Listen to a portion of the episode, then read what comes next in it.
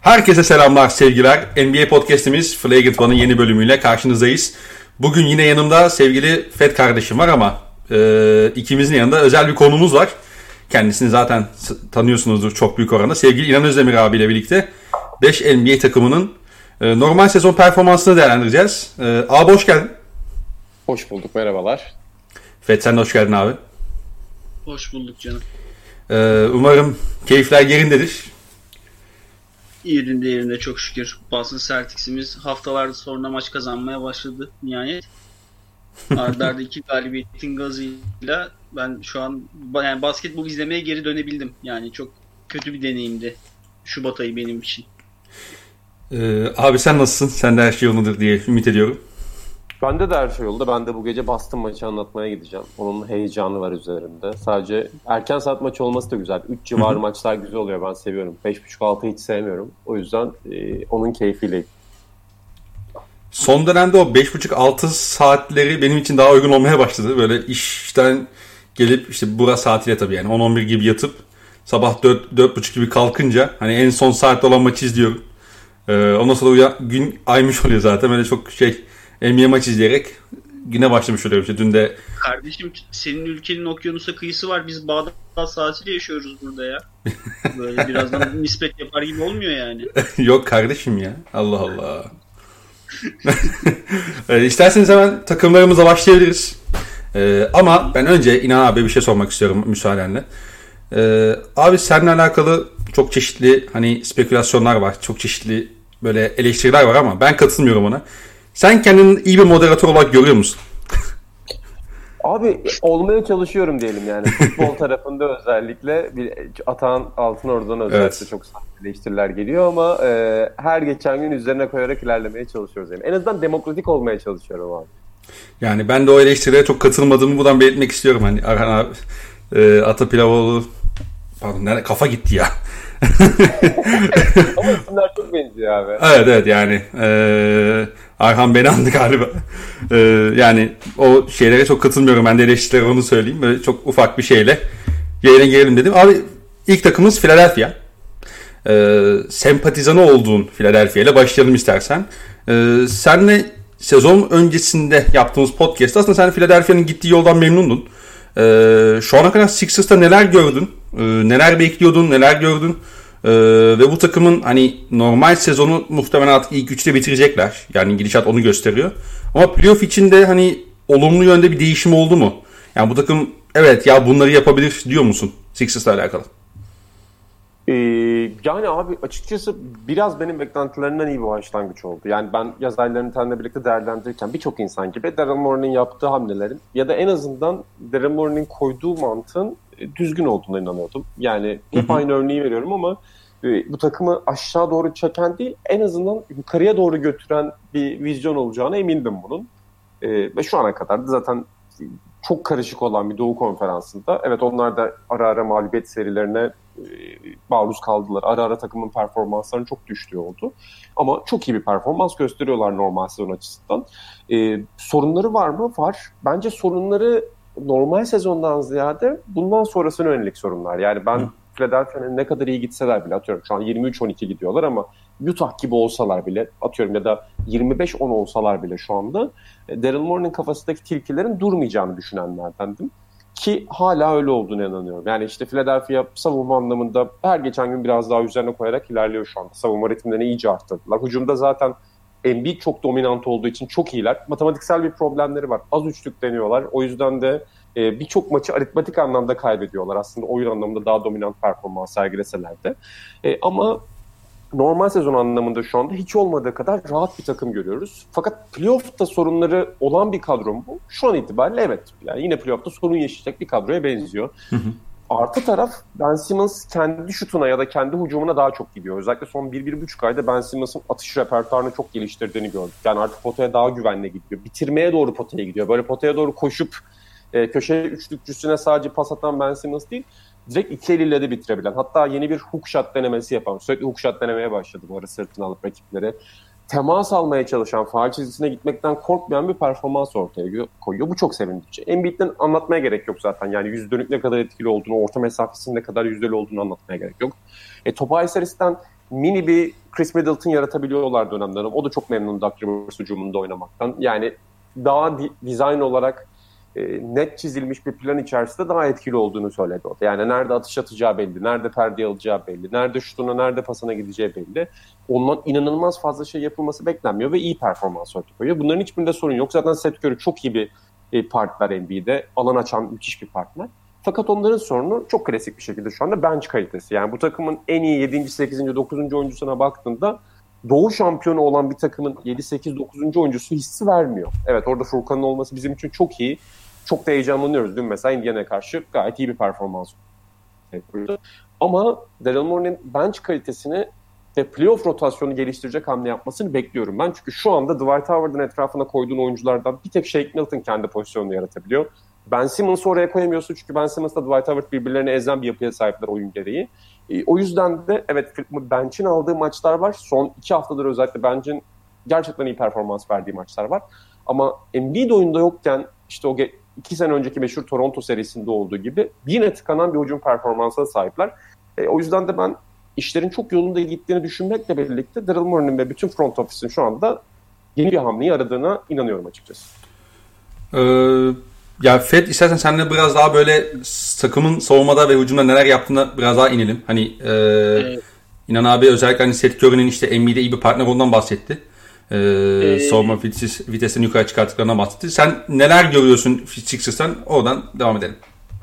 Dün podcast'te hazırlanmak için Indiana maçını izledim. Indiana'da gayet doğuda saygın bir takım ve muhtemelen şeyin Philadelphia'nın da ilk tur rakiplerinden biri olmaya aday. Ee, dün Dwight Howard, Joel Embiid ve e, Ben Simmons haricindeki oyuncular 53 kullandılar e, Philadelphia'da ve bunların 33'ünü üçlük olarak kullandılar. Bu e, Philadelphia'nın yapmaya çalıştığı şey de girer ya da girmez çok mühim bir şey. Bu sene özellikle e, şey sebebiyle bu hani sezonun biraz daha asterix olması sebebiyle oyun yoğunluğu çok yüksek takımlar göremiyoruz. Zaten oyun ya, yoğunluğunu oturtan takımlar kendilerini gösteriyorlar. İnan abi galiba senden benim sesim sekiyor şu an. Hemen kısıyorum kendi sesimi. Tamamdır. Ee, zaten o oyun yoğunluğunu yakalayabilen takımlar kendilerini çok rahat gösteriyorlar. İşte Knicks gibi, Bulls gibi, Jazz gibi, e, Suns gibi. E, bu oyun yoğunluğunu bulamayan rakiplere karşı en verimli şutlara, en kolay şutlara gitmek e, şeyin e, bu sene Sixers'ın başarabildiği bir şey. Orta mesafeyi tamamen Embiid'e bırakmış durumdalar ki Embiid de e, işte Drew Hanlon'la uzun zamandır çalışıyor ve şut repertuarı orta mesafeden hani mid post repertuarı çok iyi ve yani e, Dark Rivers'ı biraz eski kafalı olmakla işte şey yapardık eleştirirdik hep e, bu Clippers dönemlerinde falan ve e, elinde NBA'in en iyi eski kafa oyuncusu var yani şu an. Mid post dediğimiz şey bu baz, işte hücum devriminde tamamen elimine edilen bir e, hücum çeşidiydi ancak Embiid sanki şeymiş gibi hani e, çok verimli bir hücummuş gibi bunu o istatistiklerle oynayabiliyor. Bu da Philadelphia'nın hücumunu geçen seneki o kriz halinden neredeyse e, iyi bir hücum haline çevirdi. Ancak e, Philadelphia'ya dair şu iki soru işareti var benim hala kafamda. İnan abinin söylediklerine e, ek olarak. Bir, e, bu takım e, henüz çok e, test edilmedi. Bu takım e, artı 5 tamam ligde çok fazla sayıda artı 500 takımı yok. Ancak bu takım e, sadece 8 tane artı 500 takımıyla oynadı. Yani %50'nin üstünde galibiyet oranı olan takımlarla oynadı. Derecesi 2-6. O iki galibiyet de e, virüsten dolayı hiçbir yıldızına sahip olmayan Nets'e karşı geldi. Yani e, Philadelphia'nın şu an hani çok ciddi rakiplerle test edilmişliği yok. Mesela Suns deplasmanındaki performansları e, çok şeydi. E, soru işaretiydi. Yani yol devam ettikçe hani işte mesela e, Jason Tatum'un olmadığı Boston'a marş karşı içerideki iki maçtan da çok zor kurtuldular. Yani böyle zor rakipler geldikçe onların e, şimdi bahsedeceğim handler sıkıntısına ne kadar cevap verebileceğini de göreceğiz. E, bence Embiid'in bu senesini yakalamışken cidden MVP seviyesinde oynuyor Joel Embiid ve ben Joel Embiid'in hiç bu kadar e, verimli bir sezon geçireceğine inanmıyordum bu sezon öncesinde. Hem e, iş ahlakı dolayısıyla Embiid'in hem de hücum repertuarı sebebiyle. Ancak Embiid bu kadar iyi bir sezon geçiriyorken muhtemelen Embiid kariyerinde bundan daha iyi bir sezon geçiremez gibi geliyor bana. En azından analitik istatistik olarak. Ee, Daryl Morey'nin all-in girmesi lazım piyasadaki herhangi bir oyuncuya. Harden'da o fırsatı kaçırdılar. Ee, ucuna kadar gelmişken o takısı yapamadılar. Ee, Kyle Lowry pazarda gibi gözüküyor. Ee, Kyle Lowry eğer alabilirlerse ki Lowry de Philadelphia'lı dinleyiciler de biliyordur muhtemelen. Ee, eğer Kyle Lowry'i getirebilirlerse e, cidden hani Doğu'nun bir numaralı favorisi olmaları zor hala Nets gibi bir e, Power Rose varken ancak bir B favorisi olmaya çok yakın bu takım. Çünkü diğer tüm takımlar Miami, Toronto, Boston, Indiana, işte Chicago diğer hepsi oyunlarına oturtmaya çalışıyorken Philadelphia bu oyunun şu anki base oyunun üstüne bir şeyler koyacak ve bu oyun yoğunluğu playoff'ta 7 maçlık seriye geldiği zaman size ekstradan 2 maç e, kazandırıyor olacak bu oyun ezberi. Yani Philadelphia e, uzun zamandır hiç bu kadar final oynamaya yakın olmamıştı muhtemelen ve muhtemelen bundan sonra da bu kadar yakın olmayacak. Ya e, Sixers'ın aslında birkaç yaptığı işe ben de bir ek, e, ekleme yapmak istiyorum. Mesela siz Embiid'in özellikle orta mesafesinden bahsettiniz. Yani mesela koçun yaptığı çok basit bir şey var. Özellikle bu e, birebirlerin e, kontrası olarak mesela Seth Curry'i kullanıyor. Yani sürekli Seth Curry'nin işte Embiid sol blokta topu aldığında tepede topu e, şey e, konuşlandığını görüyoruz ki oradan yardım getirmek çok zorlaşıyor tabii. Çünkü Seth Curry inanılmaz şut attığı için hani son dönemler biraz düştü doğal olarak ama Seth Curry'nin o üzerine yardım getiremiyorsunuz haliyle. Dolayısıyla burada Embiid'in daha fazla istediği, istediği gibi birebir oynaması yol açıyor. İşte Ben Simmons'ı yarı saha daha fazla perdeci olarak kullanıyorlar. İşte to, yine bu Embiid'in şeyleri üzerinden, e, birebirleri üzerinden. İşte hücum reboundında şey hücum rebound tehdit olarak kullanıyorlar. Özellikle benim savunmana dikkatimi çeken birkaç nokta var. Birincisi mesela e, şimdi Doug tabii çok saygın bir koç. Ama bu saygınlığını mesela oyuncuların üzerinde de hissettiriyor. Yani Embiid bir hata yaptığı zaman savunmada mola alıp Embiid'e sen burada hata yaptın diyebiliyor mesela. Hani bunu Brett Brown söylemiyordu. Yardımcılarına söylüyordu yani oyunculara söylemiyordu. Ee, ve savunmada da farklı şeyleri deniyorlar. Mesela işte Matisse Thybulle hani e, Fed de zaten izlemişti yani kolejdeyken. E, Washington Üniversitesi'ndeydi ve Washington Üniversitesi özellikle alan savunmasıyla meşhur bir takım ve Matisse Thybulle siz alan savunmasının ön hattına koyduğunuzda yani o kadar şeyi bozabiliyor ki pas açılarını. O kadar daraltabiliyor ki elleriyle kollarıyla. Ee, onun da mesela o şeyde fark yarattığını görüyoruz. Ha dediklerinize tamamen katılıyorum. Bu takım bir takas yapmadığı sürece, majör bir ekleme yapamadığı sürece Embiid ve Simmons'ın yanına maalesef playoff'ta da çok sınırlı bir takım gibi kalacak gibi duruyorlar. Ama en azından hani geçen sezonki Sixers'ı da izledikten sonra hani şu Sixers'ı izlemek, şu Embiid'i izlemek e, bence hakikaten çok keyif verici bir deneyim. Yani Abi kes, Embiid yani kes, gibi e, Embiid gibi Simmons gibi ikisi de hani biraz daha böyle e, kişisel markalarına işte hayata e, seven oyunculara sahipken iki tane yıldızın da bu karakterlerken bir ayağı çukurda e, front office bir ayağı çukurda koç onların değişmesi bile bir takımın havasını değiştirdi yani. O etkiyi çok net görebiliyorsun. Özellikle Embiid'in üzerinde. O az önce bahsettiğin şey ek olarak. Hani Brett Brown bunları diyemiyordu. Çünkü Embiid takmıyordu yani. Ya sonraki sezon o ya bundan sonraki sezon olmadığını biliyordu Brett Brown. Ancak Doug Rivers hakikaten e, işte 15 yıldır playoff sürekli playoff takımları çalıştıran bir koç ve o saygınlığı bile takımın bu seneki dönüşümünde çok kendini gösterdi. Hı hı. Abi sen bir şey diyordun.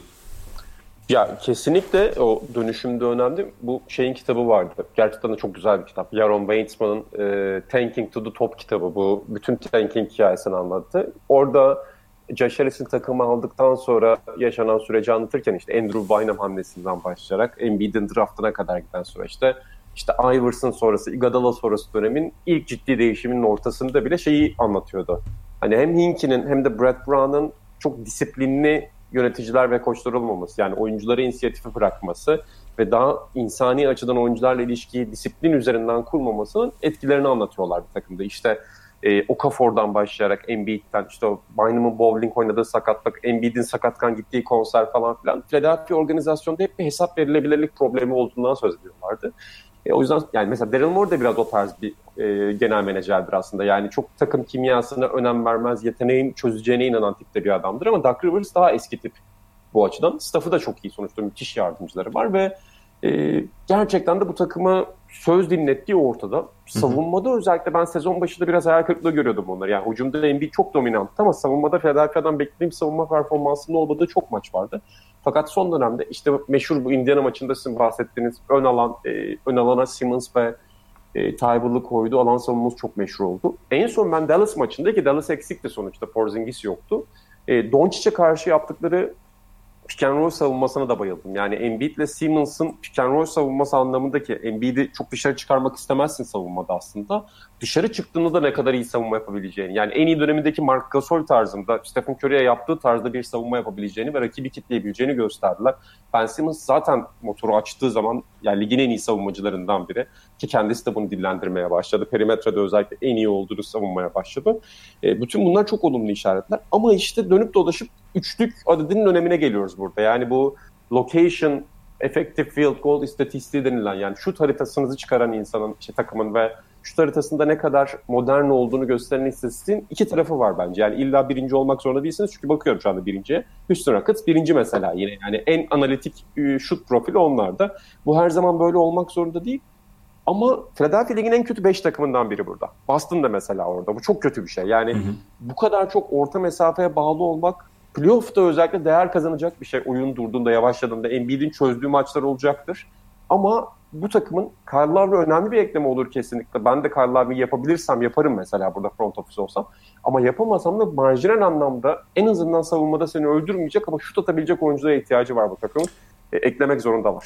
Bir de abi mesela e, işte ilk 5'te topu yer yani topla tehdit oluşturabilen kağıt üzerinde işte bir buçuk adam var. Tobias'la Seth Curry diyebileceğimiz isimler ama mesela ikisi de perdeyi aldıktan sonra o şuta biraz yavaş kalkan oyuncular. Dolayısıyla rakip savunmaları hani onun şey yapabiliyor. Hani toplu oyuncu savunan oyuncu mesela yine pekala o şutu bozabiliyor. Yani dolayısıyla bu şut yani dışarıdan şut adedini etkiliyor senin. Yani senin topla bir çekim gücün olması gerekiyor ki rakip savunmayı dikine de genişletebilesin. Yani Sixers'ın şu anda e, yay içerisindeki Embiid dışında pek bir alternatif yok gibi duruyor. E, dolayısıyla hani orada bir yani bir şey yapması lazım yani. Bu takım yani ne kadar şey yaparlar bilmiyorum ama mesela en basitinden Lou Williams bile yani şu takım için çok e, iyi bir eklem olur bence. Savunmada biraz şey yapsa da. Yani hiç alamıyorsan git Lou Williams al diyorum yani. Grant Hill şey George Hill baba çözer bayağı sorunu çözer bence. Şey, Versinler piki alsınlar abi. Yani. Ha, tamam sen yine pik konuşmaya başlamayalım. pik demişken isterseniz buradan piklerle ünlü bir takıma geçebiliriz. Kim? Pelicans mı? Hayır Boston Celtics. abi yani burada Fed direkt senle başlayalım abi. Hani sen özellikle Twitter'dan da hani e, biraz tırnak içinde derdini anlatmıştın. İşte yaptığın e, yeni NBA şey Boston Celtics podcast'ı J Show'da da anlatıyorsun. Bu adam mükemmel bir isim hakikaten onu söylemem lazım. Ee, ya Boston Celtics'in bu sene geçen sezon nazaran e, daha kötü başladığını söyleyebiliriz. Yarı saha hücumu çok fazla orta mesafe sıkışıyor. İşte hani geçen Zach Lowe Zach Lowe'un işte Brian Scalabrine ile yaptığı podcast'i dinliyorum. Orada hani işte o istatistiği verdiler. İşte Boston Celtics ligin en az hockey asist yapan takımı. Hani hockey asisti de herhalde şey diye çevirebiliriz değil mi? Asistin asisti aslında. Yani, yani top dolanmıyor. Aynen ve bu da çok güzel bir gösterge. Boston ligin sonuncusu bu noktada. Sadece iki tane asist yapıyor. Hani hockey asist yapıyor maçta. Ee, onun üzerinden de güzel bir şey olmuştu. Yani bu takım Jason Tatum, Jalen Brown yani işte Kemba döndü. Ee, Smart dönünce bunları ne kadar tolere edebilir ve hani bu oyuncuların sonuç olarak yıllardır e, kendi içlerinde bir oynama alışkanlığı da var. Boston tüm takım sağlıklı olduğu zaman geçen sezon yaptıklarını bir benzerini yapabilir mi yoksa hani sen özellikle Hayward'ın yerine kim, birinin alınamamış olmasının bu takıma biraz e, downgrade ettiğini düşünüyor musun e, sezonun ya, gidişatında?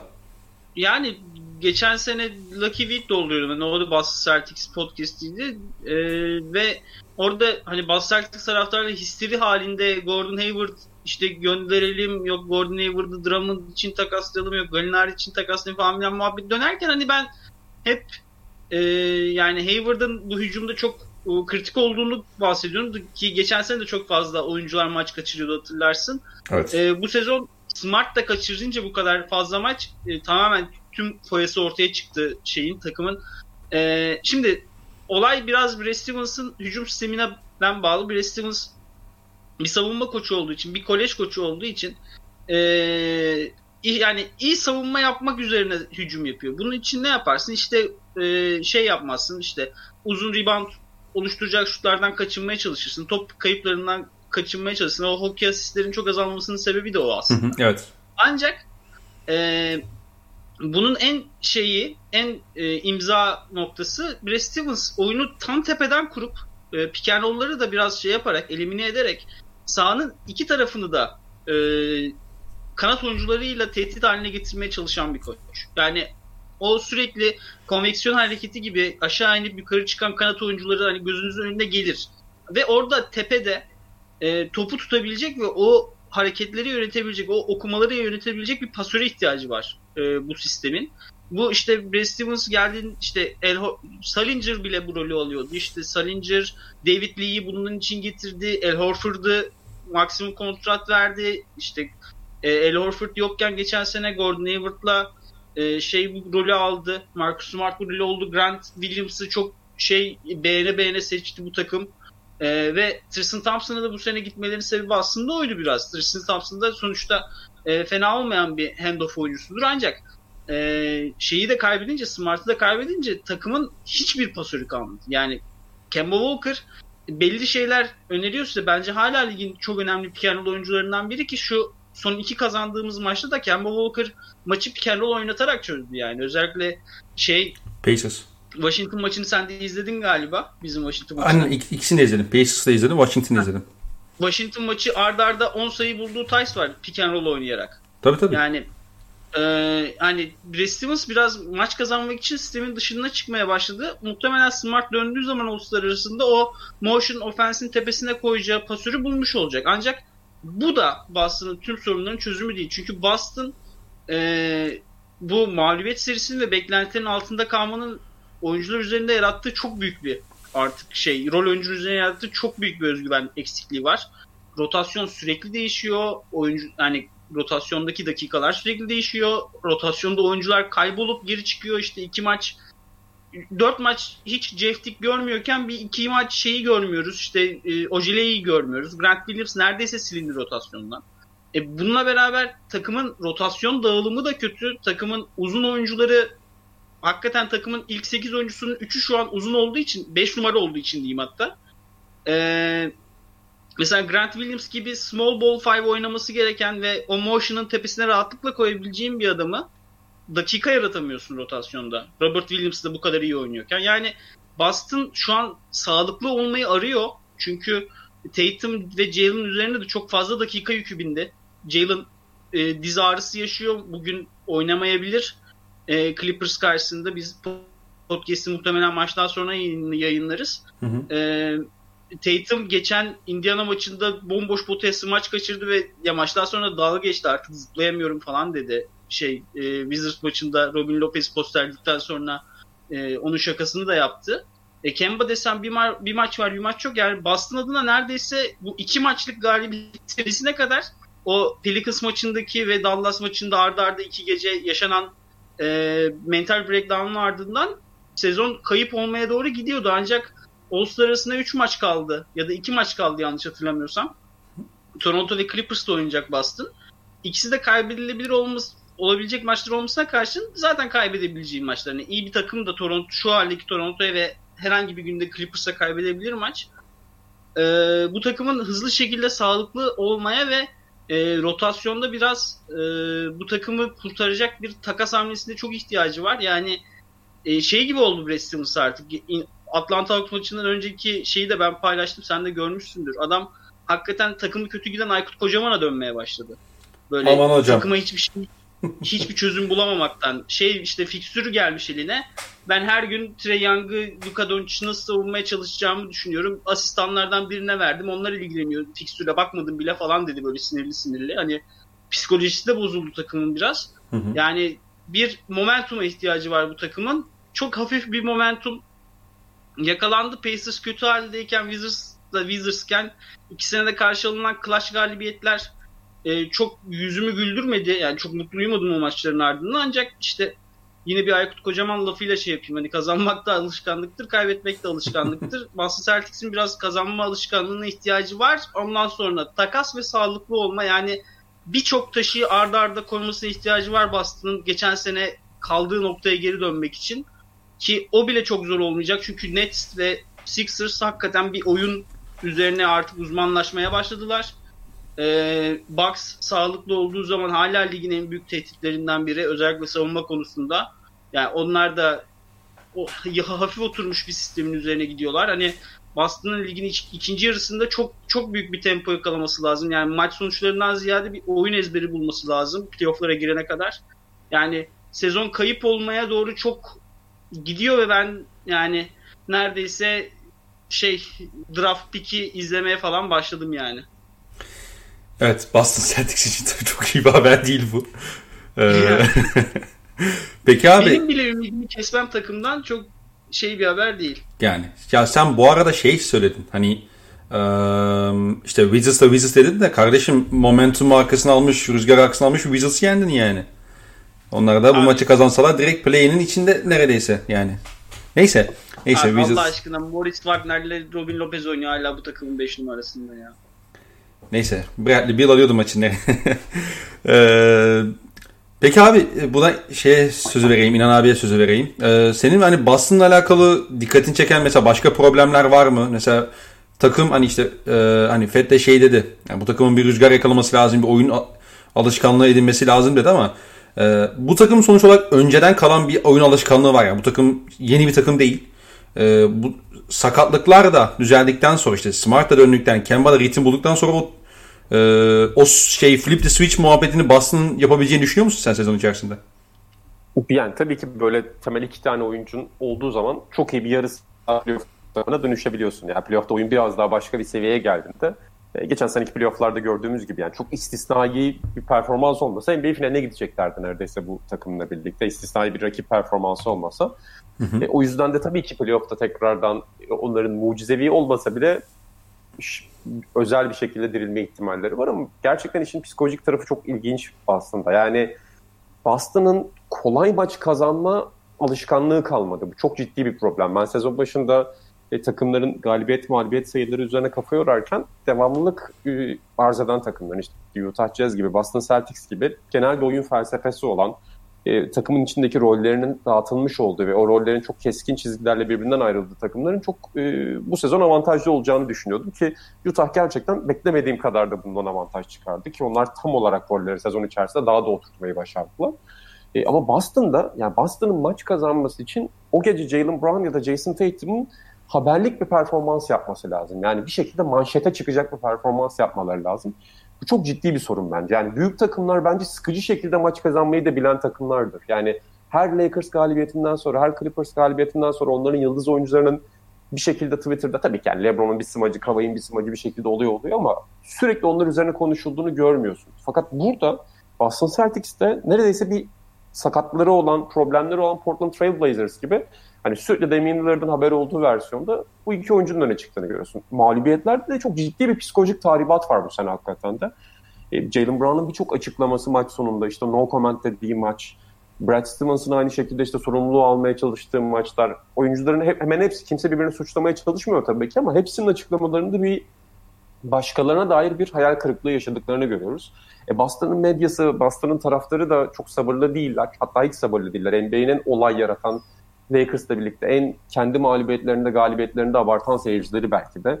E, o yüzden bu oyuncular muhtemelen sosyal medyaya da sürekli bakıyorlar. İşte rotasyona mesela son iki hafta önce özellikle Grant Williams'ın çok oynadığı dönemde infial vardı. Yani Grant Williams'ı niye oynatıyorsun Boston taraftarlarında? Hep işte Brad Stevens'ı yazıyorlardı, şunu yazıyorlardı. Neden bu işte Grant Williams aptalını oynatıyorsunuz falan filan diye.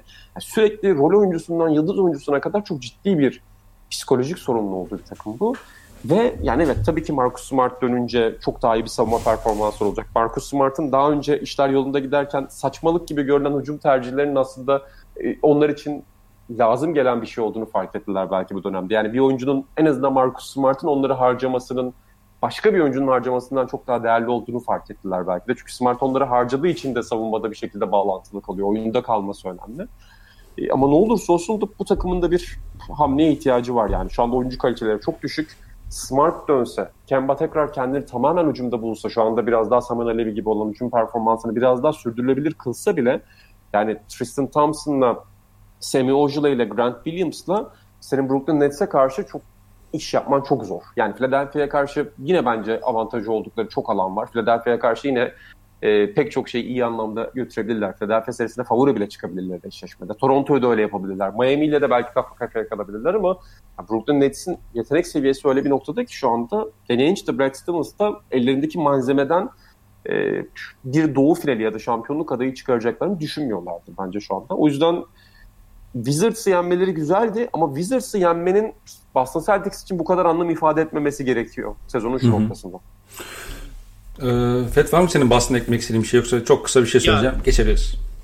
Ya sadece şeyi artık hani inan abinin söylediklerini şey olarak ekleyebilirim. Ee, yani artık eleştiriler oyun şey çıktı ki Danny Ainge bir, yani Boston'ın en büyük radyosunun sabah programına çıktı ve tüm sorumluluğu üzerine aldı. Bu benim problemim dedi. Hani bu takımın en büyük şeyleri benim sorunum. Hani ve e, şu an hani şampiyonluk seviyesinde bir takım olmadığımızı şey yapıyorum ve bunu hani çözmekte benim problemim diye direkt tüm sorumluluğu direkt kendisine aldı ki Mike Gorman bilirsiniz bu takımın 40 yıldır e, color commenter mı ne deniyor onlara işte tabii şeyin e, spikeri NBC Boston'ın o artık Jalen Brown'la Jason Tatum'a varan eleştirilere varınca ki şey dedi yani e, All-Star'da seçilmeleri iyi oldu. Zaten All-Star basketbol oynuyorlar bu takımın içinde de e, dedi. Yani e, işler o seviyeye çıkınca artık hani hakikaten e, kazanmaya başlamasa Boston bir, bir şeyleri e,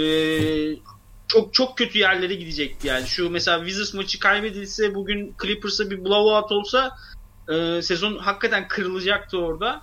Hani şu an sezon hala açık ancak işte mesela ben kafamda işte şey düşünüyorum geceleri. İşte e, Bucks'ı Nets'le eşleştirsek Bucks hem iyi savunma takımı Yannis'i tutamazlar. Biz zaten Philadelphia'yı bir türlü şey yapabiliyoruz. İşte Brad Stevens durdurmanın yollarını hep buldu. İşte finalde de Bucks Bucks'lığını yapsa falan ama o bu hesaplara girmek için bile Boston'ın belli bir oyun görmesi gör, göstermesi lazım sahada yani. En azından bana bir taraftar olarak. Yani şöyle abi, sezonun mesela en iyi performanslarından biri Toronto maçı. Toronto maçı da tabii ki yani Semi Ojeley ve Peyton Pritchard 6'şar üçlük attılar Aynen. galiba. Hani tabii evet. ki önemli bir galibiyet olması kayda der bir galibiyet. Kesinlikle çok önemliydi. Ama orada bile Toronto'nun aşırı riskleri olmasa ve Tatum'la Jalen Brown'un drive'ları üzerinden çıkardığı pasları o şutörler ki temel olarak şutör diyemeyiz belki onlara saf şutör değiller en azından. Değerlendirmeseler orada bile krize girecek. Yani yarı sahayı açmanın bir yolu yok bu iki oyuncunun kahramanlıkları ve o pasları üzerinden, onlara gelen ikili sıkıştırmalarda çıkarttıkları paslar üzerinden statik olarak oyuncuların köşelerde ya da çaprazlarda attığı şutlar dışında bir seçeneğin yok şu anda. Yani evet. uzunlarının bir tane özelliği var. İkisinin de birer tane özelliği var. E, o yüzden çok zor buradan bir şey çıkarmak. Bir de yani Brad Stevens işte dünyanın en yaratıcı hücum koçu da değil yani. Hani Rick Carlisle değil. O da sıkışıyor artık yani. Neyse Kemba oynamaya eğer biraz daha o, sık oynayabilirse e, en azından Kemba'nın pick and roll hücumu bir bir üstüne yüklenebilecek bir silah veriyor şu an takımın. Tabii tabii yani ya geçen sene özellikle bir şey çok görüyorduk işte hani tepede Kemba pick and roll oynayacakmış gibi yapıyordu. İşte Tatum'u atıyorum. Forvet yerleştiriyorlardı ve Tice mesela işte o ceiling işlerini yani Tatum'u potaya gönderebiliyordu. Mesela Boston Celtics'in o hani e, tırnak içinde işte misdirection playlerini de mesela bu sene göremiyoruz. Çünkü o misdirection playleri forvetten oynayacak oyuncuları sen topu emanet etmek zorundasın. Bir de bu adamlar doğal şey doğal doğal yönetici değil. Yani ne Tatum ne e, Brown böyle hani takımın e, hücumun merkezine yerleşip doğal bir şekilde o takım yönetecek oyuncular değiller sonuçta. Hani bu adamlar ilk içgüdüsü sonuçta skor atmak üzerine.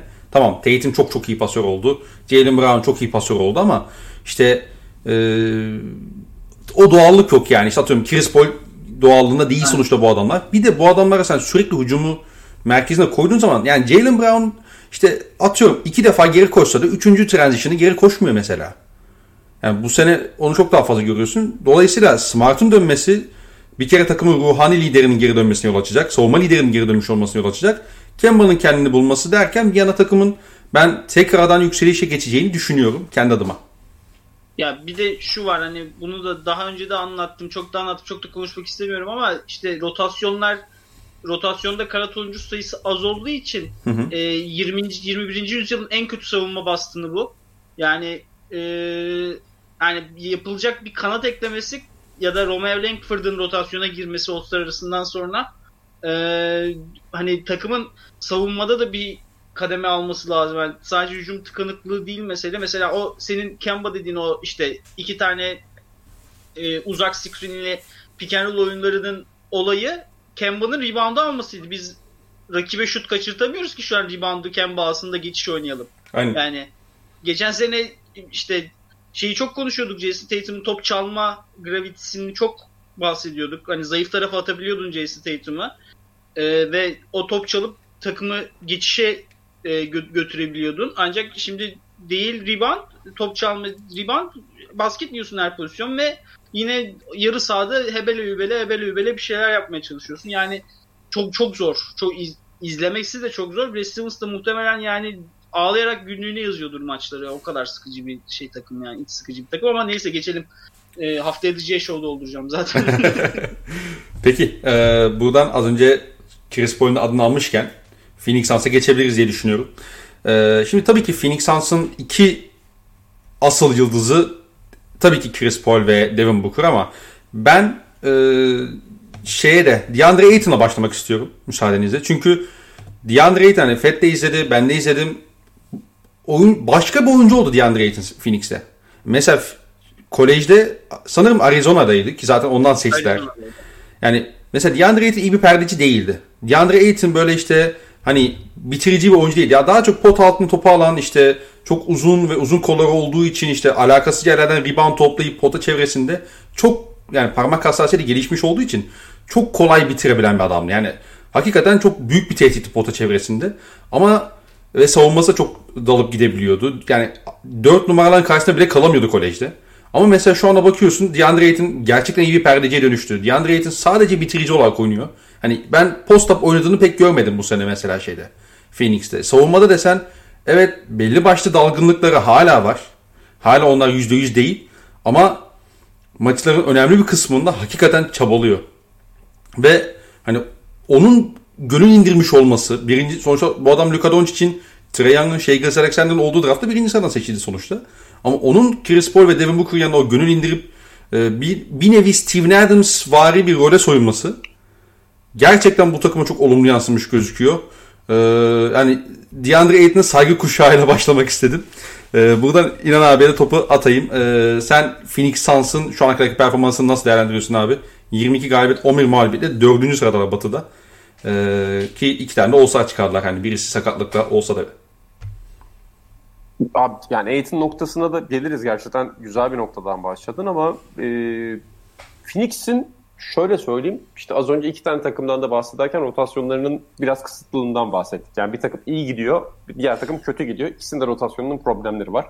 Mesela Phoenix Suns batıdaki elit takımlar arasında nereye koyarsın bu tartışılır ama rotasyonu gerçekten çok sağlam bir takım. Yani bu takımın 10 tane hatta çok çok zorlarsan 11 tane oynatabileceğin oyuncusu var. 15 dakika, 16 dakika oynatabileceğin oyuncuları var. Ve bunlar farklı şekillerde birbirlerini tamamlıyorlar. Yani çok klasik bir 5 de yaratabilirsin burada. İşte DeAndre Ayton'un yanına Frank Kaminsky ya da Şariç'i koyduğun, ekstra bir perdeciyi getirdiğin, o ekstra perdeci sayesinde Chris Paul ve Devin Booker'ı biraz daha rahatlattın. İşte e, bunların yanında ikisinde çok iyi pasör olması sebebiyle Ayton'un üzerindeki pas yükünü, en azından perde yükünü azalttın ve onun pota çevresinde daha reboundlara konsantre olmasını sağladığın bir versiyonu da kullanabilirsin. Ya da savunma reboundlarında etkili olabilirsin takımın boyunu uzatarak. Ya da 4 numaraya forvetlerinden kanatlarından birini atıp işte Chris Paul'un yerine Devin Booker'ı koyup onun yanına işte Michael Bridges, Jay Crowder, Cameron Johnson gibi oyuncular alıp Aiton'u 5 numarada oynatabiliyorsun. Bu ikinci yapın senin. Biraz daha diğer modern NBA takımlara benzediğin yapın. Üçüncüsü de Şaric ya da Kaminski'yi 5 numara koyduğun tamamen takımı kısalttın ve bunun yanında işte Chris Paul, Devin Booker ve az önce bahsettiğim kanat oyuncularından potlu yaptığın bir 5 kullanabiliyorsun. Yani Monty Williams'ın elinde 3 tane farklı format var ve 3 tane farklı formatın da maç çözdüğü anlar gördük. Biz Şaric sakatlıktan döndükten beri çok formda zaten. Şaric ve diğer oyuncular yokken takımın birçok büyük kısmı sakatken Frank Kaminsky'nin ortaya koyduğu performans müthişti. Yani üçlüğün dışında ikinci bir hatta Devin Booker'da playmaker aklı olarak koyayım Paul'un yanına. Üçüncül bir playmaker, oyun yönlendirici, oyun kuran akıl getirdiğin zaman oraya gerçekten çok güzel bir e, oyun prensibi, hücum prensibi yaratabiliyorsun. Topu çok hızlı dolaştırabiliyorlar dönem dönem. Ee, özellikle az önce Boston'dan konuşmuşken statik olmamaya çalışıyorlar ama bazen statik olmak zorundalar. Statik olduklarında Özellikle maçın son 5-6 dakikasında oyunu çok iyi çözebilecek iki tane oyuncuya sahipler. Bir tanesi NBA'in şu anda bu anlamda en büyük spesiyallerinden birine dönüşüyor. Öbürü zaten 15 senedir profesyonel olarak maç çözüyor. E, o yüzden de Phoenix Suns gerçekten izlemesi çok eğlenceli takımlardan biri. Yani muhtemelen bu sezonda dinleyen dinleyicilerimizin büyük çoğunluğu Phoenix Suns maçlarından aşırı keyif alıyordur. Ve dediğim gibi yani maçın içerisinde Monte Williams bu takımın hem çok hızlı paslaşmasını, çok hızlı karar vermesini istiyor. Hep bahsettiği biraz işte Messina esintileri taşıyan, herkesin çok hızlı karar verdiği, çok hızlı paslaştığı düzen. Ama maç sonlarında da aynı hücumun üzerine gitmeyi tercih edebiliyor. Yani bazen takımı tamamen İspanyol pick and roll'ü üzerine kurduğu maç sonları oluyor. 5 dakika boyunca aynısını oynatıyor ve aynısını oynatmasına rağmen tıpkı birçok elit takım gibi durdurulması da çok zor bir performans ortaya koyuyor. Çünkü sen Chris Paul'a Chris Paul'un yanına Devin Booker ve DeAndre Ayton'dan pick and roll getirdiğinde yani bu üç oyuncuyu İspanyol pick and roll'ü üzerine soktuğunda kenarlara da iki tane şut atan kanat ve savunma yapan kanat koyduğunda bu hücumu durdurmak gerçekten çok zor. Yani hem köşeye pası çıkarabilirsin hem Booker orta mesafeden, Chris Paul orta mesafeden oyunu çözebilir hem de ekstra bir yardım geldiğinde içerideki uzunu da görebilirsin. E, o yüzden Phoenix Suns'ın bu performansı beni etkiliyor. Ha bu takımın limitleri yok mu var? Az önce Aiton'un sen gelişiminden bahsettin. Aiton'un hala çok zayıf olduğu bir alan mesela ya da zayıf olduğu bir alan diyeyim kendini çok geliştirse de. Hı hı. Onun bacaklarını hücum etmeye çalıştığın zaman hala bunu çözebiliyorsun. Yani onun üzerine gittiğin zaman hala ayakları inanılmaz hızlı değil ve potaya geri doğru koşarken pick and roll çıkışında çok ciddi hatalar yapabiliyor. Bu da çok normal. Bazen oyun içerisinde e, aklını kaybedebiliyor. Hücum tercihleri sorgulanabilir şeyler yapabiliyor dediğin gönül indirme noktası çok önemli. Kendini geliştirmeye çalışıyor ama Monty Williams da Chris Paul da sürekli onun kafasında. Sürekli ona yaptıkları hataları söylüyorlar. Zaten Chris Paul en azından 1-2 sene sizin kafanıza o hataları söylediğinde iyidir. 3. 4. sene sizi rahatsız eder.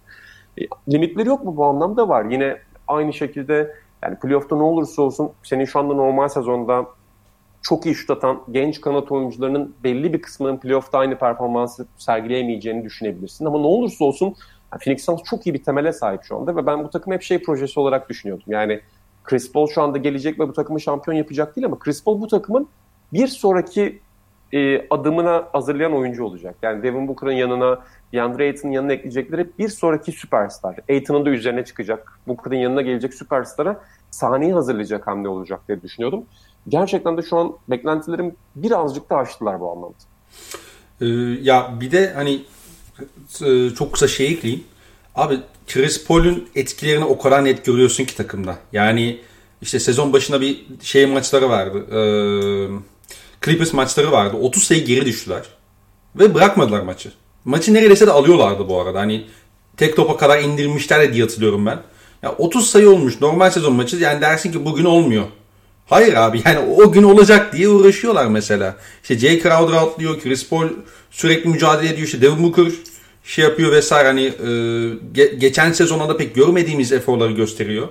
E, dolayısıyla hani bu takımın normal sezonda zaten yani beklenenden daha fazla galibiyet ya da normal tahmin edeceğinden daha fazla galibiyet alması doğal e, diyeyim. Peki e, İnan abinin söylediklerine yani özellikle o şey konusunda playoff konusunda ki limitasyonlarına seni eklemek istediğim bir şey var mı Fet?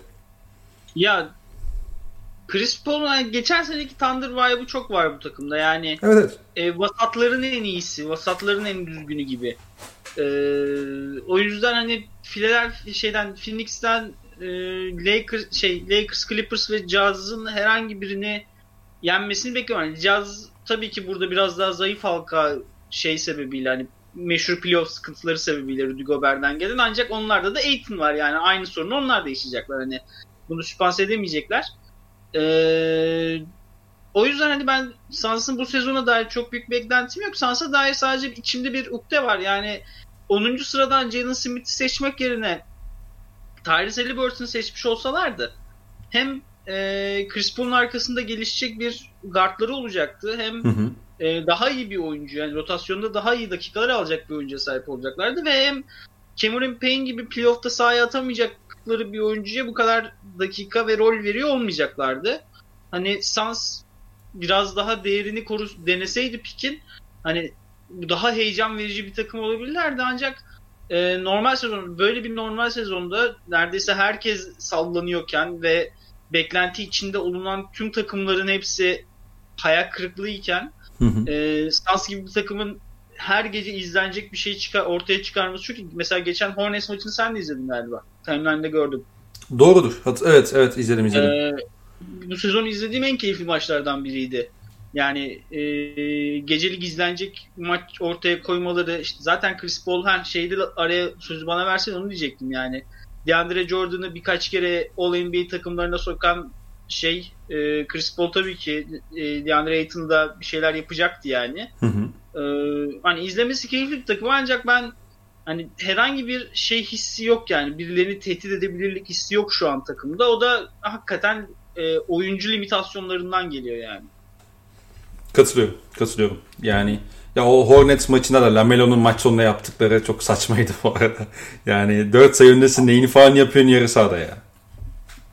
Neyse. Kapıyor gidiyor bazen. Neyse bugün Hornets konuşmuyoruz. Hornets konuşacağımız gün gelir. Hornets gelir. sezon benim en izlemeyi sevdiğim takım yani. Katılıyorum. Benim de takımlarımdan biri. Ee, bakıyorum bakıyorum. Evet New York Knicks. New York Knicks'imize geçelim. Ee, son iki takımımızdan biri. Şimdi Thibodeau Hoca iyi takım yapmış diyorum New York'ta. Fed ne dersin? Sen çok sevdin o tweet'i galiba. Evet, evet, evet güzel bir kılıf hakikaten. Ee, onu ara ara kullanırım. Mark Hoca da Oklahoma'da iyi takım yapmış bu arada. Hani izlemeyen insanlar, dinleyenler varsa tavsiye ederiz orada da. El Horford'den. Gerard Depardieu'nun takımı. Knicks'in... Neyse. Yani Knicks neden bu kadar iyi bu sene? Yani Thibodeau ne yaptı bu takıma? Çünkü abi bir hani bir oyun ezberi oturtabilmiş durumdalar ve bu yani e, mesela Knicks e, normal bir sezonda yani Miami'nin, Toronto'nun, Boston'ın hepsinin beklediğimiz derecelerde olduğu bir sezonda e, bir trap game olurdu. Hani iyi bir trap game takımı olurdu. Ancak hı hı. şimdi herkes o tuzak maçlara düştüğü için Knicks çok fazla galibiyet topluyor etraftan sağdan soldan. Ve e, bunu yapmalarının sebebi de e, potaya yakın oynayabiliyorlar. Hani savunmada potayı koruyabiliyorlar. Hala NBA'in yani zaten basketbol potaya yaklaşmak için oynanır ve hala NBA'in açık ara en e, verimli şutları turnikeler ve sana turnike şansı vermiyorlar Nerlis Noel'le e, Mitchell Robinson'la potaya yakın oynayan Julius Randle'la yine Obi Topin'le e, ve ön alan baskısıyla bu takımın. E, sizi potaya yaklaştırmıyorlar ve kötü bir şut günündeysiniz. New York aa işte Boston'daki maç gibi. Aa bir an 30'luk oluyorsun New York'a. E, bununla beraber bu takımın e, biraz hücumda şeyleri basitleştirmesi gerekiyordu. Yani e, işte oyun sürekli oyun zekası düşük oyunculara sahip olduğu için hem kanatlarda hem uzunlarda yani takımın skor beklediğiniz tüm oyuncuları karar vericiliği düşük olduğu için ve Fizdale ne bileyim Draymond gibi Green gibi kullanmaya çalıştığı için Julius Randle'ı e, hani tüm o kafa karıştırıcı absürt hücum sistemlerini eleyip hani bu oyuncular ne yapabilir? Onun üstüne odaklanan gayet de basitleşmiş işte e, çok basit bir pick and roll aksiyonunun yanına dunker spotta indirilen bir post oyunu Julius Randle ya da işte Julius Randle'ın hareketli aldığı bir kat oyunu ne bileyim işte Emmanuel Quickly'nin direkt orta mesafe yaratıcılığına, orta mesafe operatörlüğüne e, bırakılan oyunlar. Yani Thibodeau kariyerinin en şaşalı günlerinde yaptığı şeyleri e, bu takımda da yapıyor. Yani hücumu basitleştiriyor. Hücumda karar sadece karar verebilecek oyuncuların karar vermesini istiyor. Diğer oyuncular topu potaya her türlü fırlatabilir. Hı-hı. Savunmada da çok sert yaklaşmanız, potaya yaklaşmanızın çok zor olduğu, sizi çok rahatsız edecek ve sizi potanın dışına püskürtecek bir savunma sistemi kurguluyor, kurguluyor ve e, bunu çözebilecek takımlar meydanda yokken ve her takım belli ölçüde da, dağınıkken oyun istikrarıyla bu işi çözebiliyor. Tabii Julius Randle'ın All-Star olması ki geçen sene New York Knicks taraftarları bu adamı takımdan kesin diyordu. Hatta Charlotte Hornets'te hani çöpünüze çöpümüz bayram etsin e, birbirimiz takasıyla Terry Rozier karşıda takaslayacaklardı. Yani Randall hakikaten çok kötü haldeydi ve bu sene All-Star oldu ki yani MIP için daha iyi bir aday var mıdır? Yani benim her düşündüğüm zaman MIP'yi Julius Şey Gilgis Alexander.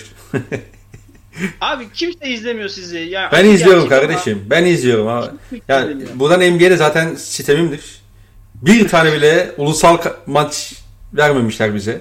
Hani seneye kapımızda yatarsınız arkadaşlar. Yani Kate Cunningham'le şey Gilles Alexander'ın maçlarını bu sefer biz yayınlamıyoruz. Hadi bakalım. Fox Sport Oklahoma'dan devam. Sen Presti bunu duymasın ama.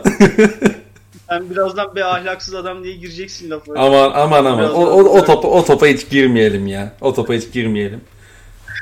Ee, yani Thibodeau gerçekten çok hani bu kadronun oynayabileceği topu oynatıyor ve hı hı. bu bir oyun ezberi yarattığı için diğer tüm doğu rakiplerine karşı o seviyedeki bir avantajları var. Çok can sıkıcı ve tak, rakibi yoracak bir ilk tur rakibi olacaklar muhtemelen playoff'ta. Ben Knicks'in hakikaten playoff'a kalacağına inanıyorum. Ancak yani playoff'a kalmak böyle bir e, şey sınıfında, draft sınıfında çok mu isteyeceğim bir şey ilk tur elen. Çünkü yani ilk tura kalsalar da ben herhangi bir ilk altı takımından birini eleyebileceğine de inanmıyorum New York'un. Ee, iyi bir tercih mi bilmiyorum. Ancak hani e, böyle kültürlerin biraz kazanmaya ihtiyacı var ve e, sokakta kutlama yapan New York'ları görmüşsündür.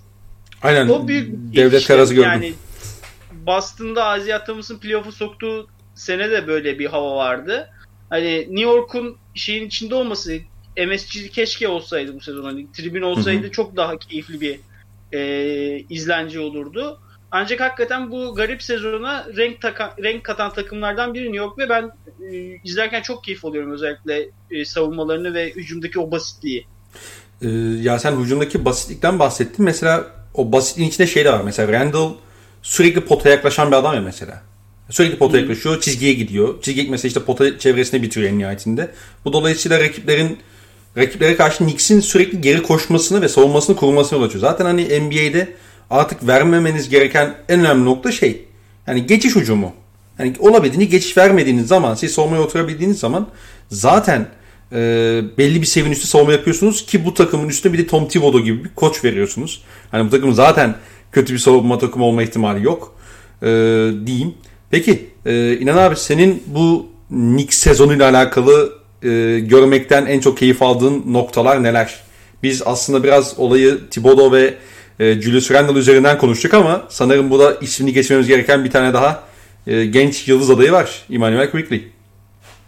Ee, abi ya kesinlikle ben de aşırı keyif alıyorum. Bir de ya sonuçta ne olursa olsun New York maçı izleniyor. Ya. Yani cumartesi ya da pazar erken saat verilen bir New York maçı izlemek kadar keyifli çok az şey var bence NBA'de. Ee, hani hangi sezon olursa olsun işte Mike Woodson'ın New York takımları da mesela bu anlamda keyif verdikleri çok sezon olmuştu. Bir şekilde izlersiniz. Keşke hakikaten MSG'yi dolu görebilseydik. Çünkü bu sezon mesela birçok takım tanking yapmanın biraz daha rahat oldu. Yani artık gerçi rotarya şansları değiştiği için çok bariz kimse tanking yapmıyor. Az biraz yapıyorlar ama yani en azından seyirci olmadığı için bu sezon biraz daha rahattı aslında bu yapmak. Yuvalanma tehliken yok, tepki alma tehliken yok. Fakat ona rağmen yani helal olsun diyorum şu anda takım içinde yaratılan havaya ve o havanın ne kadar da iyi etkileyebildiğini görüyorsun. Burada istisnai yani geçici olabilecek ve olmayacak durumlar var bence. Geçici olabilecek bir durum şu abi. Yani New York'a karşı rakiplerin bu kadar kötü şut atması tabii ki New York savunmasıyla açıklanabilir. Ama bir yandan da açıklanamayabilecek tarafı da var. Yani şu anda NBA'in açık ara rakiplerin en düşük yüzde üçlükte tutan takımından bahsediyoruz. Ve garip bir şekilde aslında Tom Thibodeau savunmaları buna çok dikkat etse de orta mesafeyi daha çok kapatıyorlar. Yani orta mesafeden daha az rakiplere hücum veriyorlar. Çok üçlük veriyorlar mesela. Ve dönem dönem çok ciddi boyalanan isabeti verdikleri maç da oluyor. Ya da boyalanan denemesi verdikleri maç da oluyor.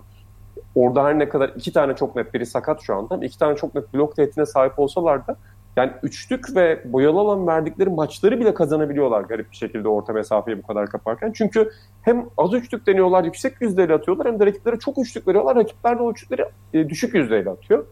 Bu garip denklemi yaratmalarında tabii ki şans faktörü vardır ama bir yandan da sizin az önce bahsettiğiniz o basitliğin etkisi var. Yani sen tepeye Julius Randle koyuyorsun. Etrafına dizdiğin oyuncuların pek çoğu kariyerini şut sezonunda geçiriyor şu anda. R.J. Barrett topu yere vurmayı çok daha iyi öğrendi. Yani her zaman topu yere vurmaya çalışan bir oyuncuydu artık. Ama biraz daha potaya gitmeyi öğrendi. Hala belki faal sayılarını, aldığı temasları az görebilirsin. Ama oradan korkmamaya başladı. O teması en azından alabiliyor şu anda. Fatih çizgisini kabus olarak görmüyor. Orta mesafeden bitirebiliyor. E, Fred Payton bir delici, başarılı bir delici mi? Değil ama en azından fırsat yaratmaya çalışan iyi bir oyuncu. İyi niyetli. E, iyi niyetli. Yani mesela tabii ki doğru bir kıyas değil belki ama atıyorum Boston'da da istiyorsun. Az önce konuştum. Boston'da da istiyorsun bir tane oyuncunun girip o boşluğu yaratabilmesini kanatlar dışarı, dışında ama bunu bulamıyorsun. Burada da en azından yani rakiplerin çok saygı duymadığı ama ya şunu en kapatayım ne olur ne olmaz dediği bir kısaya sahipsin. E, Quick'le dediğin adam belki potaya gitmiyor ya da her şutu inanılmaz doğru şut değil ama orta mesafeye giden makine gibi o şutu bitiriyor. E, kenardan Alec Brooks'u getirdiğinde Alec Brooks sana her zaman bir şut ritmi sağlayabiliyor. Çok sıcak olduğu bir gecede 3-4 tane hücumun kaderini bir anda değiştirebiliyor. Austin Rivers'ın aldığı ve verdiği maçlar var. Her zaman olduğu gibi çok iyi olduğu veya aslında düzenli bir rotasyon oyuncusu olabilir dediğin geceleri var. Olmadığı geceler var. E bütün bunların hepsi Julius Randle'ın liderliği etrafında gelişiyor. O çok önemli. Yani Julius Randle kariyerinin en iyi sezonunu geçiriyor. Müthiş üçlük atıyor garip bir şekilde. Yani hücum süresi dolarken birçok Knicks hücumunda Julius Randle'ın post-up'a gittiğini ve ona post-up'ta topu attıklarını dönerek fadeaway attığını ya da tepede topla buluştuğunu, kısanın yaratamadığı pozisyonlarda tepede ya da çaprazda topla buluştuğunu ve üçlükle pozisyonu bitirdiğini görebiliyorsun. Bu basitlik senin az top kaybetmeye neden oluyor. ve o basitlikten de sen iyi bir hücum, yani ortalama bir hücum çıkarıyorsun. Zaten savunmada o kadar rakiplere düşük yüzleri tutuyorsun ki sana ortalama hücum ve çok iyi bir Julius Randle maç getiriyor. E, o yüzden ben Tom Thibodeau'nun çok mutlu olduğunu düşünüyorum. Zaten e, diğer koçların nazaran biraz daha fazla aslarını oynatmasından hep bahsediyoruz ama bench ve as dengesini Quickly dışında birçok oyuncu da buldu. Şimdi Nernes Noel'i de çok daha adapte etme şansı oldu oyun sistemi içerisinde.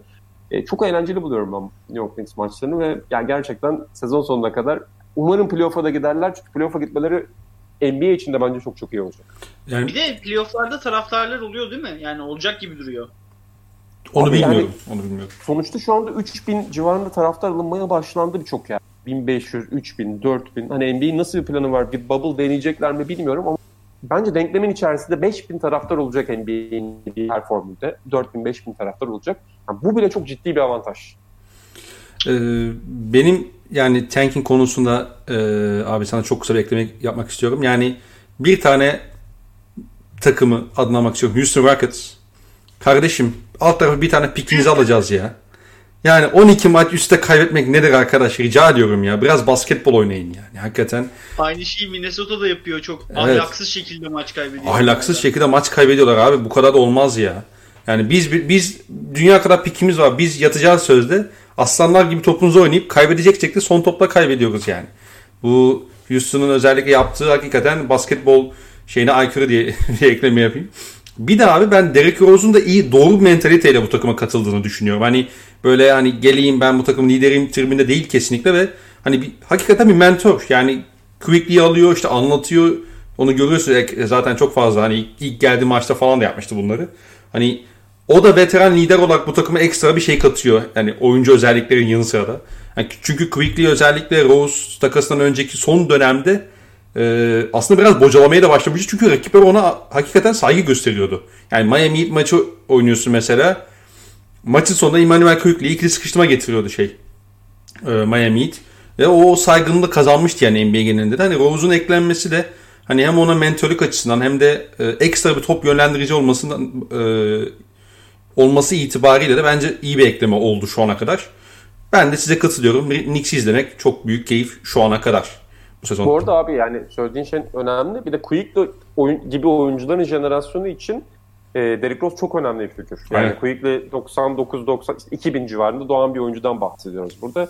Hani basketbolu gerçekten görerek görerek derken çok anlayarak değil belki ama çok iyi izlemeye başladı. 10-11 yaşlarında acayip bir Derrick Rose görmüş bir oyuncudan bahsediyoruz şu anda. Birçok oyuncunun Carmelo Anthony ile yaşadığı gibi. Yani Hı-hı. bu oyuncular eskimiş birçok noktaları e, şu anda var olmuyor olabilir ya da kendilerinin gölgesine, kendilerinin hayaletlerine dönüşmüş olabilirler. Ama hala verim alabildiğim birçok nokta var Derrick Rose'dan ve Derrick Rose'un 15-16 şut atması Emmanuel Quickly aşırı rahatsız etmez. Derrick Rose'a 27-28 dakika vermem, Quickly'ye 17-18 dakika vermem, birinin 15, birinin 9 şut atması en azından bu sezon için bence Quickly'yi çok rahatsız etmez. Belki gelecek sezon başladığında artık egosu, medya ilgisi, GQ röportaj yapıyor sonuçta onunla şu anda atıyorum. Yani bütün bunlar etkileyecektir ama seçeceksen de böyle bir oyuncuyu getir bari takıma. Yani Jeff Teague'i getirip Jeff Teague'e sen orada 14 şut attırırsan belki Quickly olan o şutları ben atayım derdi ama e, şu an o dengeyi iyi ayarlıyorlar. Onu bir Boston'lı arkadaş var onu sorabiliriz abi. Ay abi Jeff Teague demeyin Allah'ın rızası için ya. Yani e, cidden e, ben şey olarak söylüyorum. Ben 5 senedir falan NBA izliyorum. Bunda hani sürekli e, altını çizmek istiyorum bazen. Bazı tespitlerimde zaman kayması yaşadığım için. Ancak Jeff Tick sanki NBA tarihinin yani bu seneki Jeff Tick sanki NBA tarihinin en kötü oyuncusu ya. Yani yani ben turnikeden turnikeden yani potaya gitmişsin değil mi? Turnikeden uzun rebound yaratabilen bir oyuncu. Yani turnike atıyorsun keşke top kaybetseydik diyorsun. Yani çok çok garip bir adam. O yüzden hani e, söyleyi adı da geçince birden şey yani bir de e, bu draft klasının iki tane sen şeyi var. E, tecrübeli gardı var. Biri Quickly. Quickly'nin önüne Rose'u koyuyorsun. Biri Peyton Pritchard. Peyton Pritchard Jeff Tick'le oynuyor. Yani. neyse. Neyse. Yükseldik. Yükseldik. Ee, Knicks konusunda var mı eklemek istediğiniz bir şeyler yoksa son takımımız olan New Orleans'e geçebiliriz. Benim yok. Ee, peki o zaman New Orleans'e geçiyorum. İnan abi senin de eklemek istediğin bir şey yoksa Knicks ile alakalı. Yok Tom Thibodeau hocaya buradan başarılar Tabii Tom Thibodeau hocam hakikaten. Thibodeau iyi seçim yapmış yok. Tabii tabii. Dedik kardeşim Thibodeau iyi seçim dedik. Burada anlatmayalım şimdi bir daha ama e, bazı dostlarımızı ikna edememiştik sezon başında. Neyse sağlık olsun. E, New Orleans Pelicans yani sezon başındaki hype işte e, Zion Williamson geli, olası gelişimi işte ne bileyim Adams ve Bledsoe eklemeleri vesaire derken Pelicans hala ya hala çok çok kötü bir savunma takımı. Yani inanılmaz derecede kötü savunma yapıyorlar. Yani zaten savunma verir. Efendim? Katastrofik bir savunma takımı yani. Facia yani. Harbiden facia. Ve yani şimdi bakıyorsun abi mesela Eric Bledsoe normal şartlarda savunmada çok büyük fark yaratabiliyor. Özellikle hani baksın o drop savunmasında Bledsoe'nun varlığı çok değerliydi bence. Yani sürekli top, topu yönlendirebilen kısanın karşısında kalabiliyor sürekli savaşçı için. İşte Lonzo Ball iyi savunmacı. İşte Ingram işte tamam belki hani al baba sen bu oyuncuyu savun demezsin ama işte uzun kolları var işte size'lı bir 3 numara en nihayetinde. İşte Zion Williamson'ın savunma potansiyelinden biz hep bahsediyorduk. Ama onun tek bir şeyini bile göremedik yani. En ufak bir emaresini bile göremedik NBA'de şu ana kadar.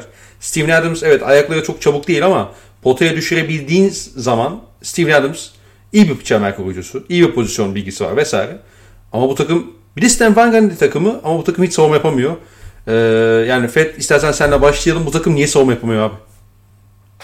Abi aslında bu takımın savunma yapamamasının sebebi işte Boston'da da öne sürdüğüm geçen birin bir başka bir takımdan bahsederken de aynı. Ya bu takımın kanat rotasyonu şey değil. Geniş değil. Yani e, ne olursa olsun o kanat rotasyonu işine geliyorsun. O çünkü e, artık iki forvet arasında da top çok hızlı dolandığı için NBA'de ne olursa olsun senin e, close out savunması yapabilen kanat oyuncularına ihtiyacın oluyor ki zaten işte bu 10 yıllık trendi muhabbeti. E, yani Josh Hart'ı falan 3 numarada oynatmaya çalışınca size'dan kaybediyorsun. İşte Zion Williamson muhtemelen NBA'nin en kötü savunmacısı. Yani buna dair çok bir şüphem yok. Yani çok çok kötü bir savunmacı ve onu 5 numaraya koymak istediğin anlar oluyor. Ve o Hı-hı. zaman daha da kötü bir savunma oluyor. E koyduğun yanına koyduğun hani 4 numara Zayn'ken yanına koyduğun 5 numaralar Steven Adams e, ne olursa olsun ağır. Evet. E, Hernan Gomez e, Hernan Gomez, Nicolo Melli yani bulamadı rolünü NBA'de ve hani bu takımın Zion'ı alan açabilecek bir pota koruyucusuna ihtiyacı var gibi duruyor. Yani kalitesi ne olursa olsun.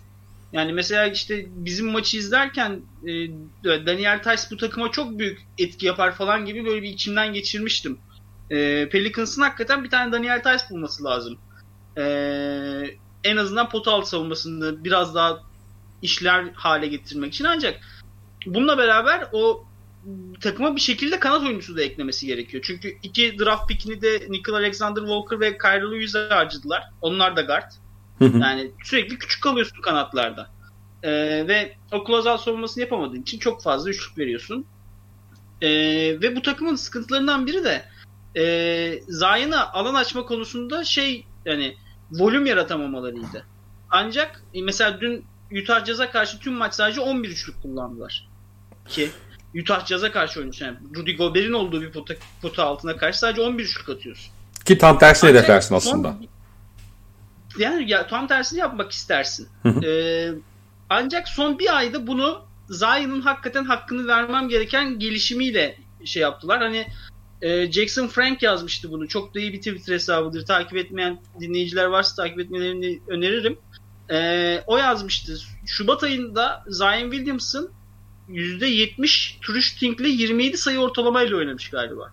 Yani ve Zayn potada durdurulamaz bir güç haline gelmeye başladığı an ki biz Zayn'ın hani potansiyelini burada görüyorduk. O potansiyelinden izler e, göstermeye başladığı an Pelicans en azından basketbolun bir doğrusunu yapabilen bir hücum takımı haline geliyor. Bu Lonzo Ball da bu e, Şubat ayında çok daha iyi basketbolcu olarak gözüktü. Eric Bledsoe da e, daha kolay üçlükler atıyor artık. İşte Hart da biraz biraz e, kımıldamaya başladı. Ancak bu takım kadrodan ve yapıdan sebebiyle çok büyük defolara sahip. Yani e, bu, ulusal yayın maçı olduğu için ve normal sezonun en eğlenceli maçlarından biri olduğu için e, Boston maçı işte geri dönüş yaptıkları, savaştıkları maçta ancak Pelicans'ın bu sezonu e, birdenbire 10 sayıdan verdikleri maçlar. İşte mesela Pacers maçı 30 saniyede 6 sayıdan maç verdiler.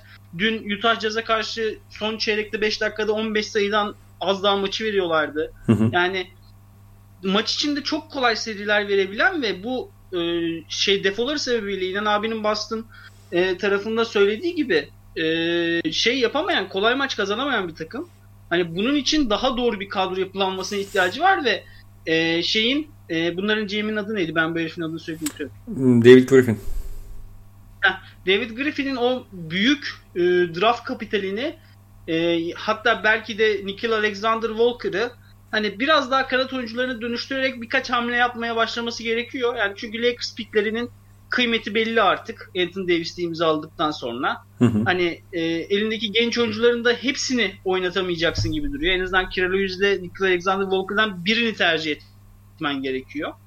Ee, eğer takımın kanat rotasyonunu derinleştirebilir.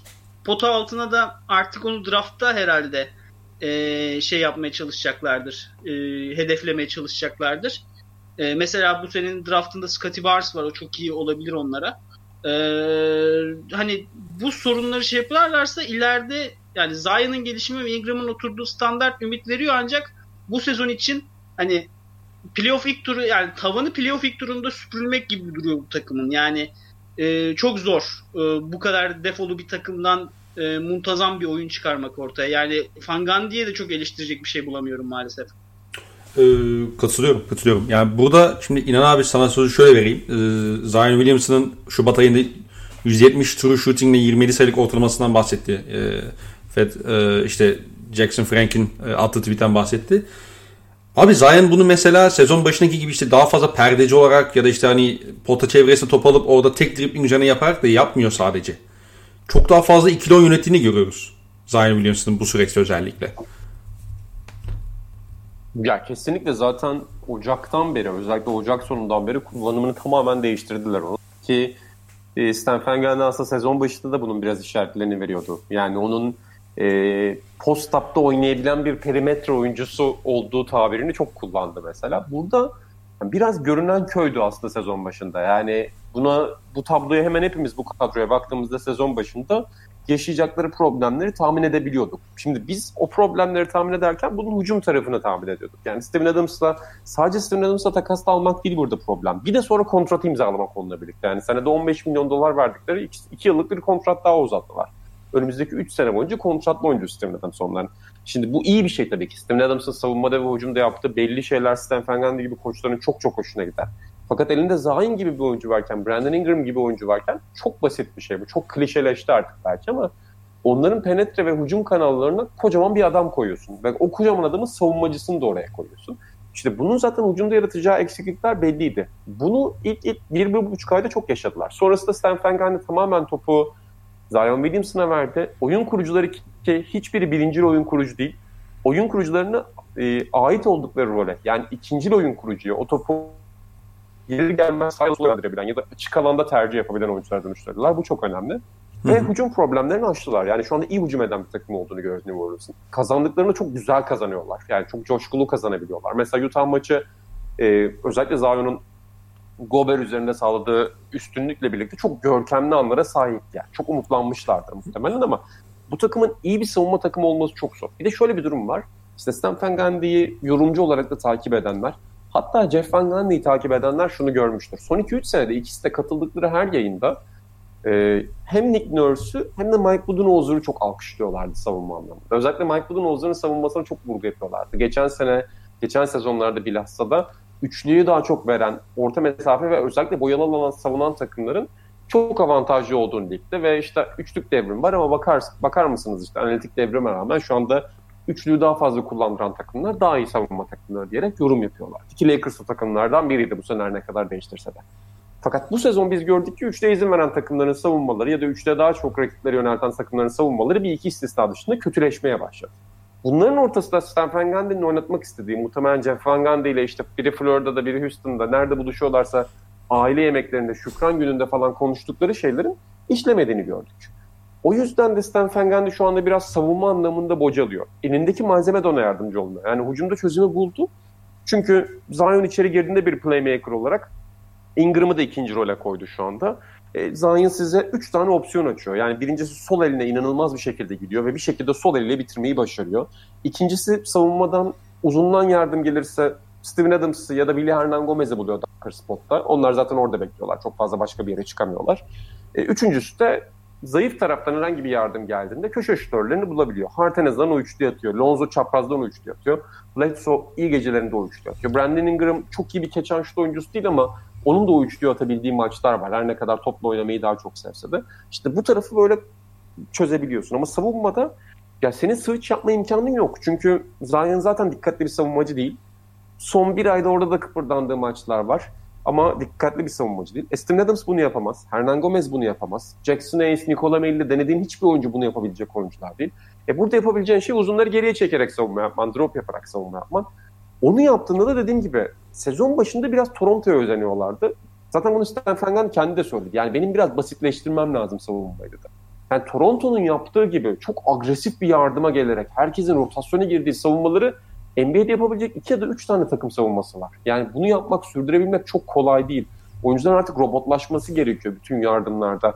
Kimin nereye riske etmesi gerektiğini, kimin hangi kumarı oynaması gerektiğini bulması açısından. Şimdi yaptıkları şey çok basit. Uzunlar boyalığına çekiliyor, kısalar perdelerin üzerinde savaşıyor ve fazla bir şekilde saçma sapan yardımlara gelmemeye çalışıyorlar. Yani overhelping yapmamaya çalışıyorlar. Yani bu mantıklı bir senaryo, mantıklı bir senaryo.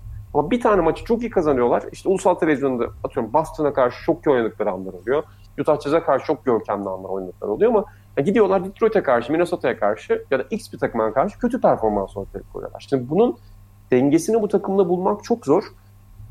Zaten ne yapmaya çalıştıkları şuradan da belli değil. Yani sen Steven o kontratı verdiğinde, Bledsoe'yu aldığında 5 sene sonrasını mı hedefliyorsun yoksa bu sezonu mu hedefliyorsun? İyi bir playoff takımı olayım, o sırada oyuncularımı geliştireyim diyorsun. 3 senelik plan mı, 5 senelik plan mı ya da tamamen gençlerse bu oyuncular tamamen gençler yöneleceksen Stephen Gandy'yi mi almalısın?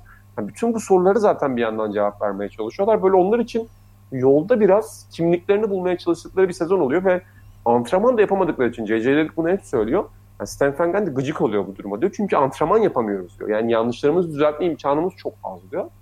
Antrenman da yapamadığın için zaten savunmayı tamamen video üzerinden göstererek ilerletmeye çalışmak çok zor. Yani işleri zor.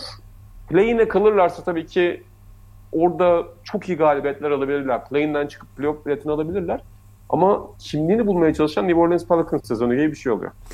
Ee, ben İnan abinin dedikleriyle kendi dediklerimi birleştirme amacıyla bir örnek vereceğim. Mesela Toronto'ya Milwaukee'ye öykünüyor ancak mesela Toronto'nun bu seneki kanat rotasyonu bile DeAndre Bembry, işte Utah Watanabe, Stanley Johnson çok gelişti bu sene. Hı hı. E, OG Anunoby, Pascal Siakam, e, işte efendime söyleyeyim şu şey undrafted kalan Terence Davis mi? E, efendim ha Terence Davis yani Norman Powell. E, bu 6 oyuncunun hepsi Pelicans'ın e, bench'inden gelen ilk kanat oyuncusu olur. Vatan abi hariç. Yani e, o o savunmaları yapmaya çalışıyorken eğer perimetreyi rakibe bırakıyorsanız sizin rotasyonunuzun özellikle kanat rotasyonunuzun alanı e, çok kısa hani e, sideline to sideline e, çok hızlı şekilde kat etmesi lazım savunmada o hı hı. E, şeyleri yaparken e, kapatmaları yaparken şutu ancak işte o personel yok yani personel eksikliği bu takımın e, sorunlarından büyüyor. Yani aynı sorunu işte Boston'da yaşıyor. Aynı sorunu bu sene Lakers'ta yaşıyor. Yani e, bu sene daha iyi savunma yapmasını beklediğin tüm takımlar aynı sıkıntı sebebiyle şey yaşıyorlar. Bu sıkıntıyı yaşıyorlar. E, artı olarak mesela hani işte e, İnan abinin şey örneği vardı işte örnek derken işte hani e, savunmayı basitleştir, basitleştirmiş e, Stan Van Gundy ondan bahsetmişti. Mesela öncesinde anlattığı takım yani son örneği mesela işte topa baskı yapalım işte herkes işte oradan yardım gelsin buradan rotasyon yapsın. Son örneği herhalde hani 18-19 Oklahoma'sı. Yani Ee, Jeremy Grant'in Paul George'un olduğu ki Jeremy Grant'le Paul George var yani o takımda sonuçta. Aynen. Ee, bu takımlarda maalesef öyle bir şey yok. Ee, yani en azından New Orleans'te pek yok. Ee, onun dışında katılıyorum abi yani söyleyecek çok da fazla bir şey yok. Sadece hani işte Zion'ın topla daha fazla oynamasının işte Bledsoe mesela yani çok fazla problemi var. İşte topla karar versin istemezsin ama mesela Bledsoe iyi bir perdecidir. Ki tersten oynadıkları pick and roll'leri çok hatırlıyoruz işte Milwaukee Bucks'a da. Ee, yani Antetokounmpo ile birlikte. Ee, bu sene çok iyi şut atıyorlar ama işte hani ya hücumda çok problem yaşamıyorken savunmada bu kadar düşmeleri yani ne olursa olsun bana çok şey geliyor.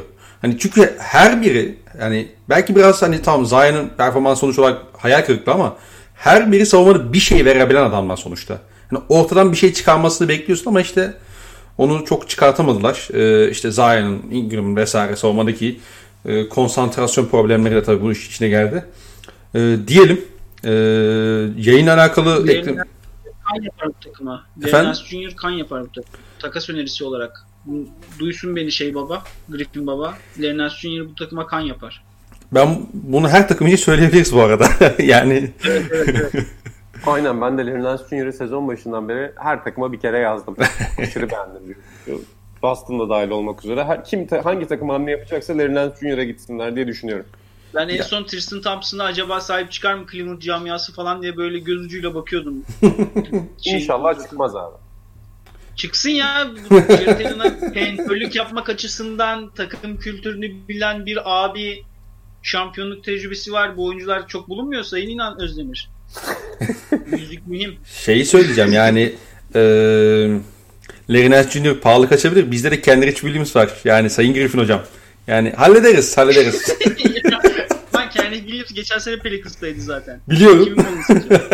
Çok çok gelişti Oklahoma'da. Bu sene hakikaten kendisini izlemekten keyif alıyorum. Yani şaka bir yana böyle iyi bir rol oyuncusu. Biz Kendisiyle aramız iyi. Kendisiyle aramız iyi. Bak.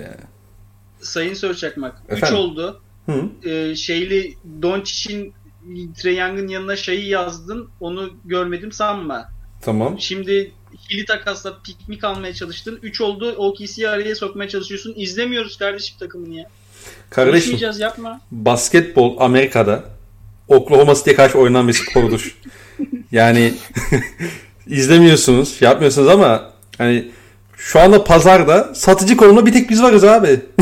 yani geleceksin kapıma sen. Sen benim kapıma geleceksin. Diyeceksin ki ya şu Horford'u bir çözelim. Bir şey yapalım. Ben bu sözleri sana yedireceğim kardeşim. Hiç sıkıntı yok. Yani biz bunları unutmayız. Oklahoma ağır taştır. deyip böyle çok 3 hafta daha var trade deadline. O zaman ben bir çikolatayla gelirim kapına. Gel gel. Hiç sıkıntı yok. Bekleriz. Belçika çikolatasıyla gel ama. Ee, abi davetimizi kırmadığın için çok teşekkür ederim. Ee, yine ben çok teşekkür ederim. Çok keyifliydi her zaman gibi. aynen öyle abi. Ee, Fedim senin de varsa son bir cümlen alayım yayınla alakalı. Daha sonrasında kapatalım. Ee, şey duyurusunu yapalım istersen. Ee, Mart kedileri de bu kanala Hı hı. taşıdık. Hani Evet. bu hafta içinde önümüzdeki hafta Mart ayına da girmişken e, Uğur Şen'le beraber NCAA basketbolu, NBA draftı ve bununla beraber e, Avrupa basketbolu da konuşacağız artık. Hı hı. Hani e, dinleyicilerimiz de eğer şey yapan merak eden varsa ya sağ olsunlar çok yazıyorlar bana farklı kaydetten ayrılma sürecimi ancak en azından bundan sonra neler yapabileceğimden bahsedebilirim. Aynen öyle. Aynen öyle. Dinleyenlerimiz de o podcastlerimizi dinlemeyi bekliyoruz. Ee, abi sen istersen yayınla alakalı son cümleyi sen alalım. Sonra da kapatalım. Ee, çok teşekkür ederim. Oklahoma City camiasına da başarılar diliyorum. Yani- dönemde. Buyur abi sen bitir ben ondan sonra bir şey diyeceğim. Yok rica ederim. Yani şey Gilgis Alexander çok sevdiğimiz bir kardeşimiz. Ee, çeşitli başka basketbol alet ettiğimiz oyunlarda da kendisine sahibiz kadroda. O yüzden e, yani çok aşırı olmasa da Oklahoma City Thunder'a bakmak keyif veriyor. Bundan sonra da dilerim en azından bu podcast'in ömrü içerisinde Oklahoma City Thunder tekrardan NBA'de iddialı olmaktan ayrı maçları verilen bir takıma dönüşür umarım. Eyvah eyvah. Seneye abi işte seneye tekrar oradayız ya. Onda sıkıntı yok. Ee, yani sizin hani Clubhouse'daki muhabbetini de tabii dinledim. O da biraz kalbim kırıldı. Hani soruyu soran benim bir tanıdığım falan değildi hani Maledon sorusunu. Hani orada işte ya işte bizim de bir sir var işte o da burada. Hani bir iki överim demediniz Maledon'u. Ben yükseğim kendisini o yüzden yani hiç tabii şakası bir yana. Ben Ee, Okşevski'den bahsettim. evet, orada. evet, Maledon'dan evet. ben de bahsetmedim maalesef. Ama ben, ben şimdi Oklahoma podcast'ini yapmayalım ama ben Maledon'un gerçekten yani çok iyi bir tamamlayıcı yani iyi bir üçüncü oyuncu olabileceğini düşünüyorum ya. Ben çok Üçüncü yüksek. oyuncu. Evet. Aa, O ben- potansiyel ben var. bir- ben iyi bir yedinci oyuncu olur bence. Çok fazla. Abi yani Tony Parker'dan sonra lige gelmiş en iyi Fransız guard sonuçta. Ee, deyip böyle zaten başka Fransız guard yok Nilikina dışında. Evet. Birazdan devlet online olacak direkt. Aynen aynen aynen. Ya yok dinlemiyordur o sıkıntı yok da. Ee, tekrardan davetimizi kırmadığın için abi teşekkür ederim. Fed Brom sana da teşekkür ediyorum. Ağzına sağlık. Teşekkür ederim. Dinleyen herkese de teşekkürler. Bir sonraki podcast yayınında görüşmek üzere. Hoşçakalın. Hoşçakalın.